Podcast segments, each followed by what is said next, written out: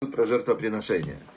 И, казалось бы, эта тема для нас очень далекая для нас тема жертвоприношения, потому что, ну, где жертвоприношение вообще, да, где вы видели людей? Ну, мы, конечно, едим животных, ничего тут не поделаешь, берем курочек, этих самых коровок, всяких других животных, да, и их прекрасно съедаем, но это не является жертвоприношениями, хотя в Пиркей Авот написано, что трое, которые ели за одним столом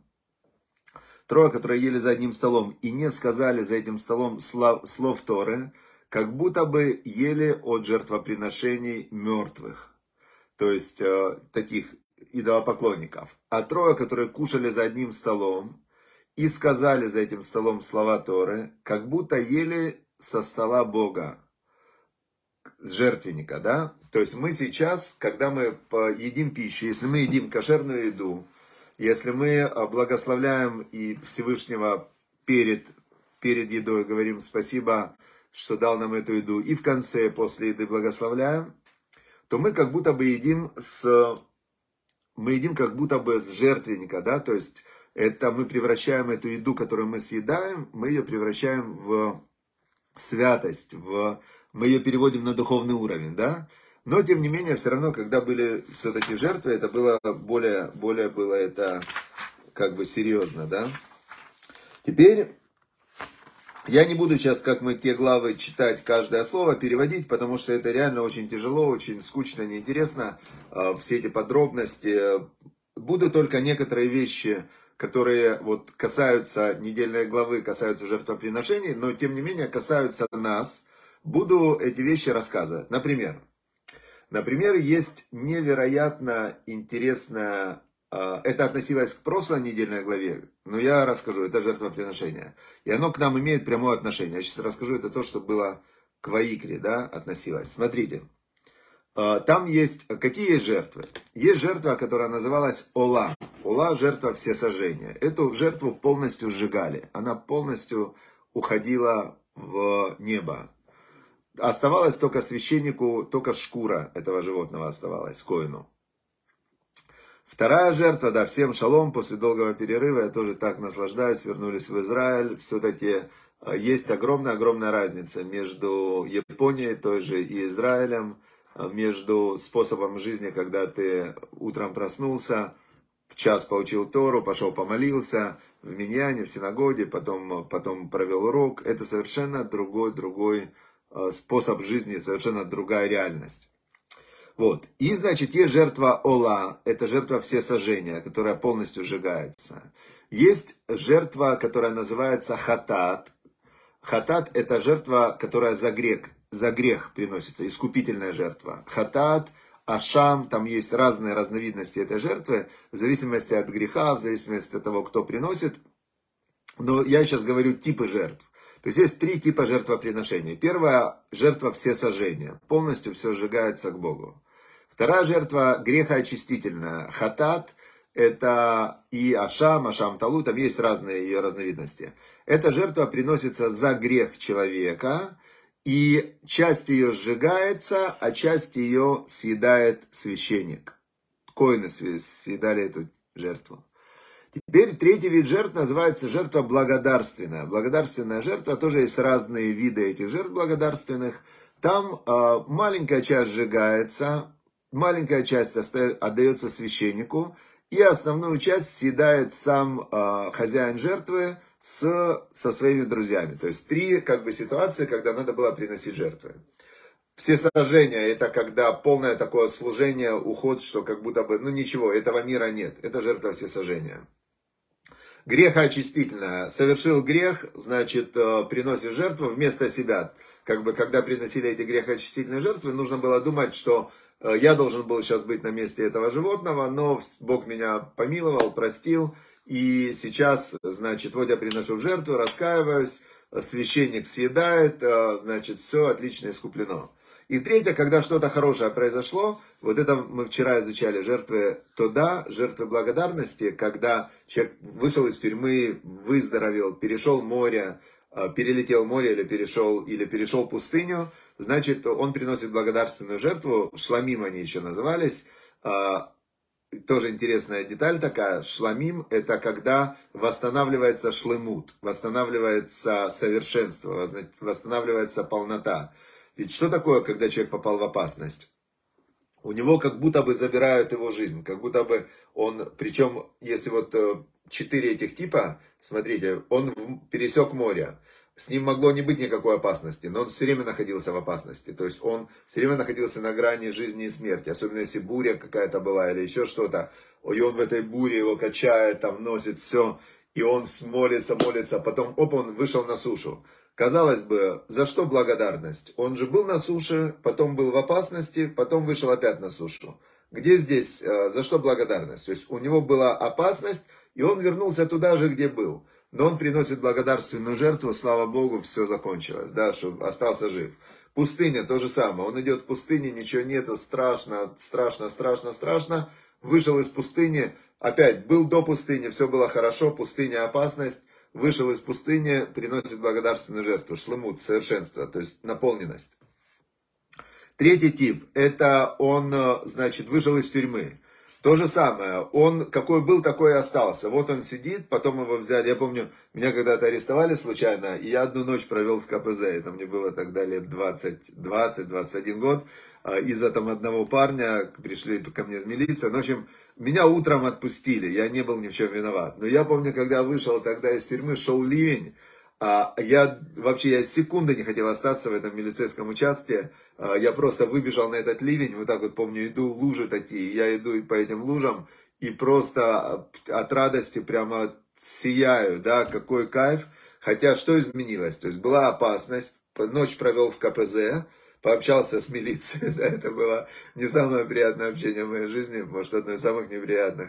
И, значит, и вышел, все. Теперь четвертый тип благодарственной жертвы – это человек, который выздоровел от болезни. Вот тут у него была реально какая-то проблема на физическом уровне. То есть он на физическом уровне, у него что-то сломалось в его организме, а потом, что такое выздоровел из болезни, а потом восстановилось. То есть есть норма, человек, когда норма, он не приносит каждый день благодарственную жертву. Он, да, типа нормально, еще недоволен. Потом заболел, у него сломалось что-то, он, ай, вообще все, проблема. Потом вернулась в норму, и он приносит благодарственную жертву. А что ж ты раньше не радовался, не благодарил? Понятно, да? Вот это 4 типа благодарственной жертвы. Теперь, значит, вот сегодня я хотел вот несколько вещей. Значит, в главе Ваикра меня очень сильно это вдохновило, вот это как бы такая информация, это Рав Джонатан Сакс. Он говорит, когда написано про грехоочистительную жертву, написано так, что если согрешит священник, первосвященник, он принесет такую-то грехоочистительную жертву. Если согрешит Санедрин, это суд, да, значит он принесет такую-то жертву. Если согрешит обычный человек, тогда он принесет такую-то жертву. И тут вдруг написано совершенно другим языком. Когда согрешит Наси это князь, царь, то есть человек, обладающий властью. Когда согрешит, он принесет такую-то грехоочистительную жертву. То есть у 3 предыдущих категорий, у священника, у судьи и у простого человека, у них есть возможность не согрешить. Не согрешит. Если согрешит, принесет грехоочистительную жертву. А у человека, у которого есть власть, у Наси, у князя, у царя, когда согрешит. Там нет вариантов, что он не согрешит. То есть человек, который обладает властью, который забрался на власть, он обязательно согрешит. Теперь комментаторы многие задают вопрос, а почему это он согрешит? Что, в чем причина? Почему обязательно люди, которые обладают властью, они согрешат? И тут есть 2 линии объяснений. Первая линия объяснений такая, что власть, она кружит голову, да, власть, деньги, они человека заставляют, ну, совершенно, он возносится, да, он становится гордый, он думает, что весь мир принадлежит ему, и в этот момент, естественно, его перестают ограничивать законы Всевышнего, которые Всевышний установил. Это первая линия объяснений, почему тот, кто обладает властью, когда согрешит, он обязательно согрешит. Вторая линия, она заключается в следующем, что человек, который обладает властью, он все время борется за эту власть. То есть власть — это такая история, которая не бывает, как бы, вот есть, например, хороший пример, да, два человека встречаются, они ученые.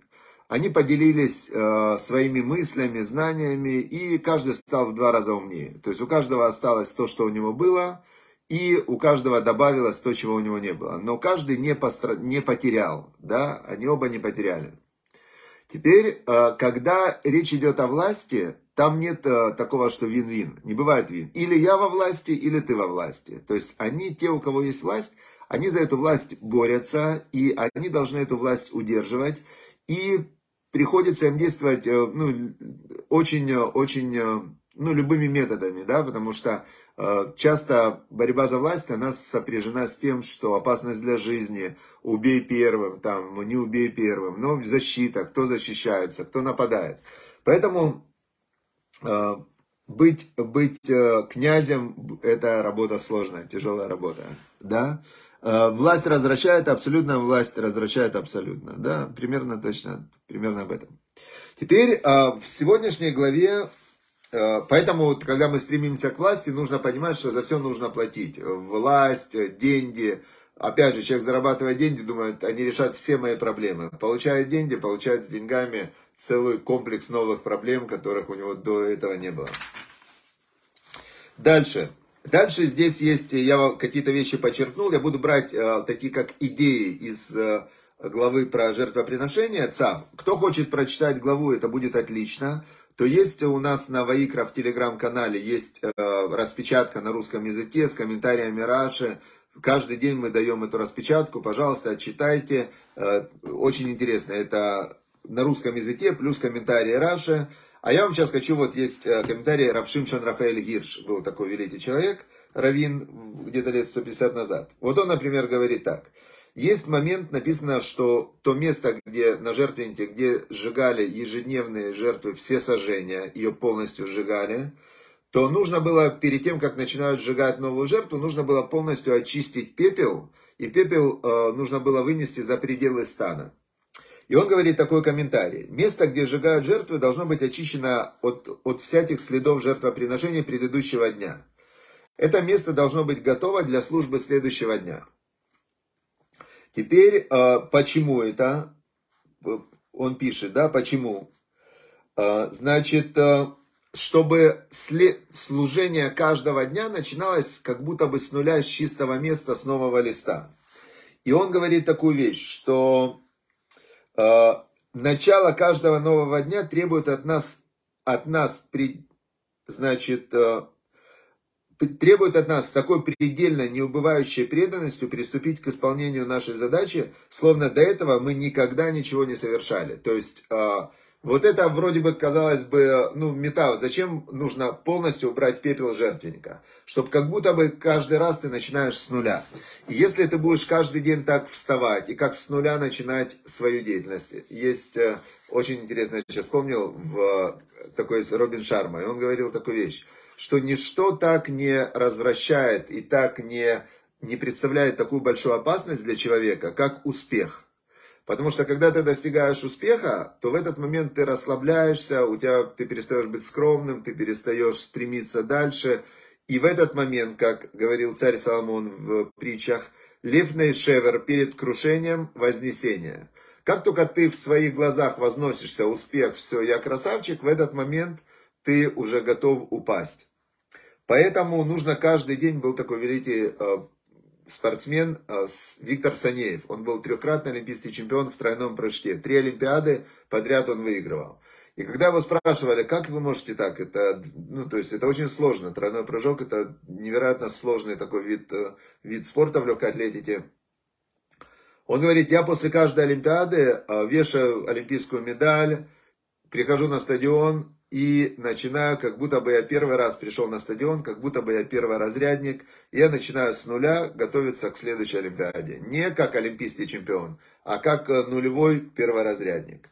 И если вот использовать этот метод в жизни, то, естественно, будут очень намного более высокие результаты, будет постоянный рост и развитие. Это то, что мы из пепла учим, да? Теперь дальше. Дальше идет про коэнов, про священников. Значит, священник это был человек, который приносил эти жертвы в храме. Только священники могли.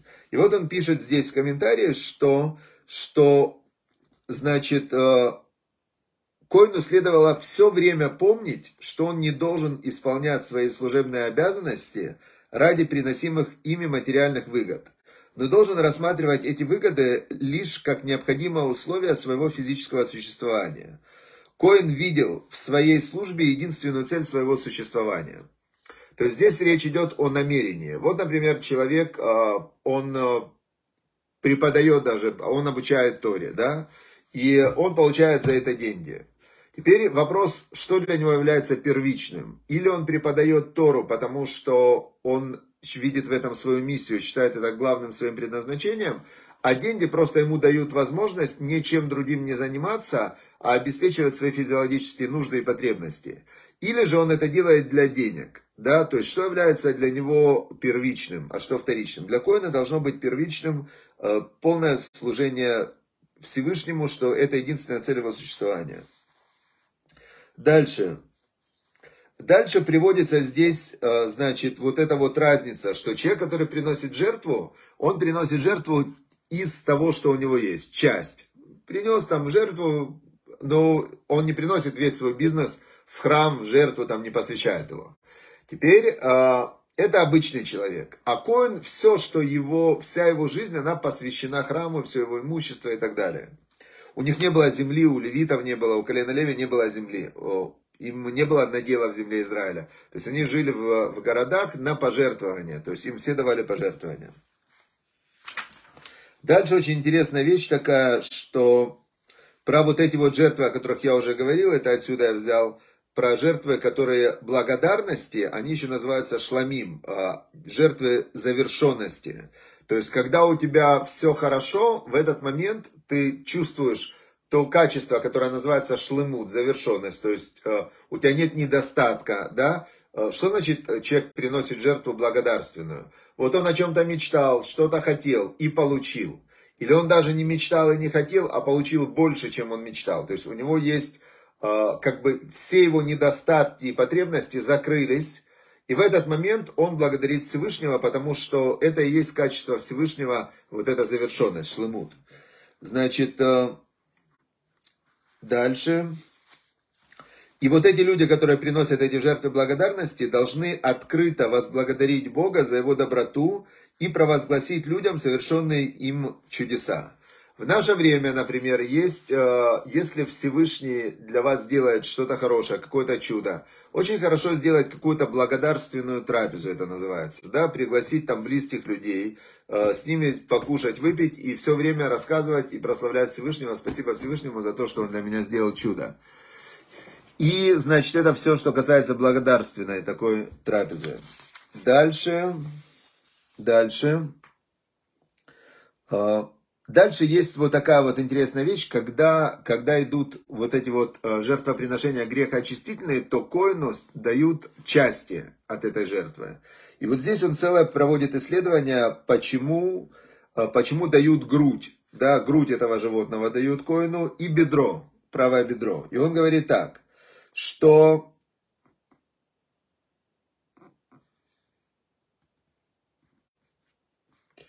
Значит...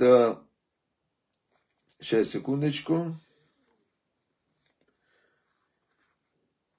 Если человек, чувствующий счастье и удовлетворение, предлагает право, а это мирная жертва, это вот эта вот жертва, которая благодарственная. То есть, когда человек, чувствующий счастье и удовлетворение, предлагает правое бедро жертвы в качестве дара коэну, он делает это с тем же двойным намерением. Символически признать, что его материальное счастье и достаток – покоится лишь на нравственном фундаменте божественного закона, который представлен священником, коэном.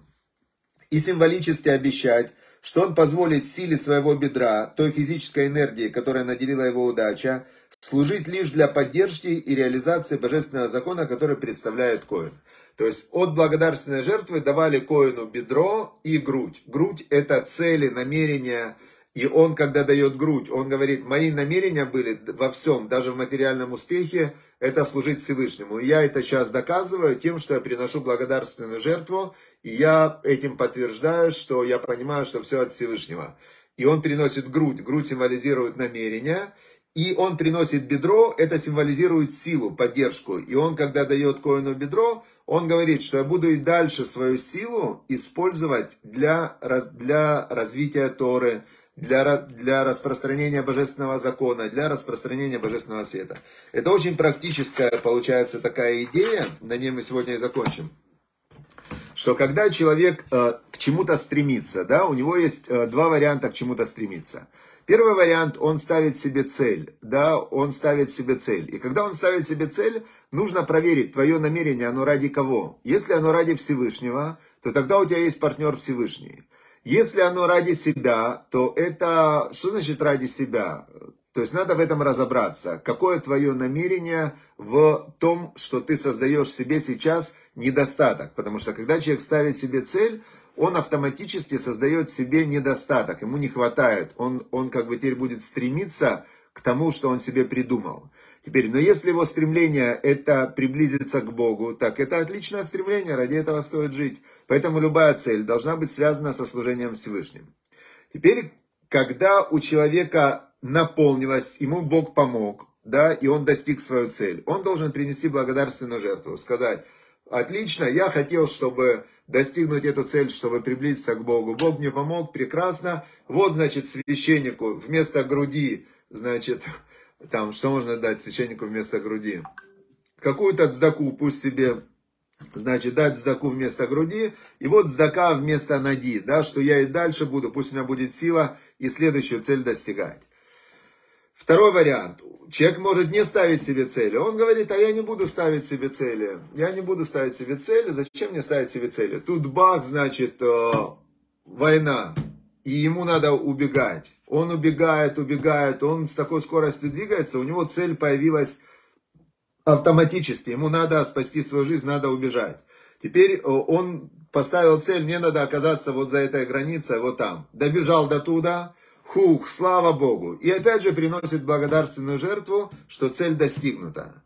Теперь, когда он приносит благодарственную жертву, он тоже говорит то же самое. Спасибо тебе, Всевышний, что ты меня вывел, значит, к жизни. Я же тебе молился все время. Значит, в этом случае, когда проблема, все цели связаны со Всевышним. Потому что, когда проблема, все начинают молиться Всевышнему, чтобы Бог помог достигнуть эту цель. А когда просто ставят цели, про Бога забывают. Типа, я хочу себе новую машину. Я хочу себе. А Богу какая в этом разница? Вот, потому что я человек религиозный, буду ездить на машине, буду всем помогать, буду показывать, что... И когда куплю машину, сделаю благодарственную трапезу и расскажу, как мне Бог помог, о, это уже тогда классная тема, это прославление Всевышнего. Понятно, да, идея, как работает? Или когда у человека проблема, так он все равно сразу же про Бога вспоминает: Господи, спаси меня, вот останусь жив, буду все соблюдать, все буду делать, пожалуйста, только спаси меня, вот спасусь, все, стану религиозным. Как есть известная история, когда один падает с небоскреба, с 100-го этажа, и прям кричит: Господи, спаси меня, все, я буду религиозным, я все буду делать, только спаси меня. И тут на 80-м этаже где-то там что-то торчало, в общем, его ветром задуло, и он на 80-й этаж падает на балкон, отряхивается, говорит: хух, такие мысли вообще смешные в голову лезут, пока летишь. Что вообще мне в голову пришло вот это, стать религиозным? Вот, к сожалению, бывают и такие случаи.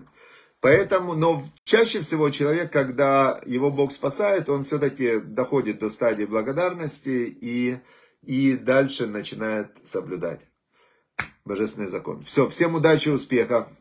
Значит, мы важную часть выполнили урока, да, что мы что-то проучили. Теперь второе. Второе, нужно написать свои выводы. Напишите в комментариях или где-то у себя на страничке свои какие-то выводы, инсайты, которые вас лично посетили. И вот эти вот ваши инсайты, это и было смыслом этого урока. Не то, что я рассказал, а то, что в вас... зацепило, изменилось, просветлило. Инсайт — это как огонь, хидуш такой, да? И когда вы его зафиксируете, запишите, поделитесь этим с кем-то. Давайте распространять божественный свет, ради которого мы, в принципе, Ваикру и начинали. Как раз сейчас идет книга Ваикра, вот как раз где-то лет 5 назад, во время, когда читали эту книгу Ваикра, мы как раз и создали эту платформу Ваикра. И наша идея — это «И возвал Всевышний к Моше», и он взывает каждому из нас, а мы этот свет усиливаем, распространяем, умножаем и, значит, можем это делать всеми вообще средствами, которые только есть. Все. Удачи, успехов, до завтра.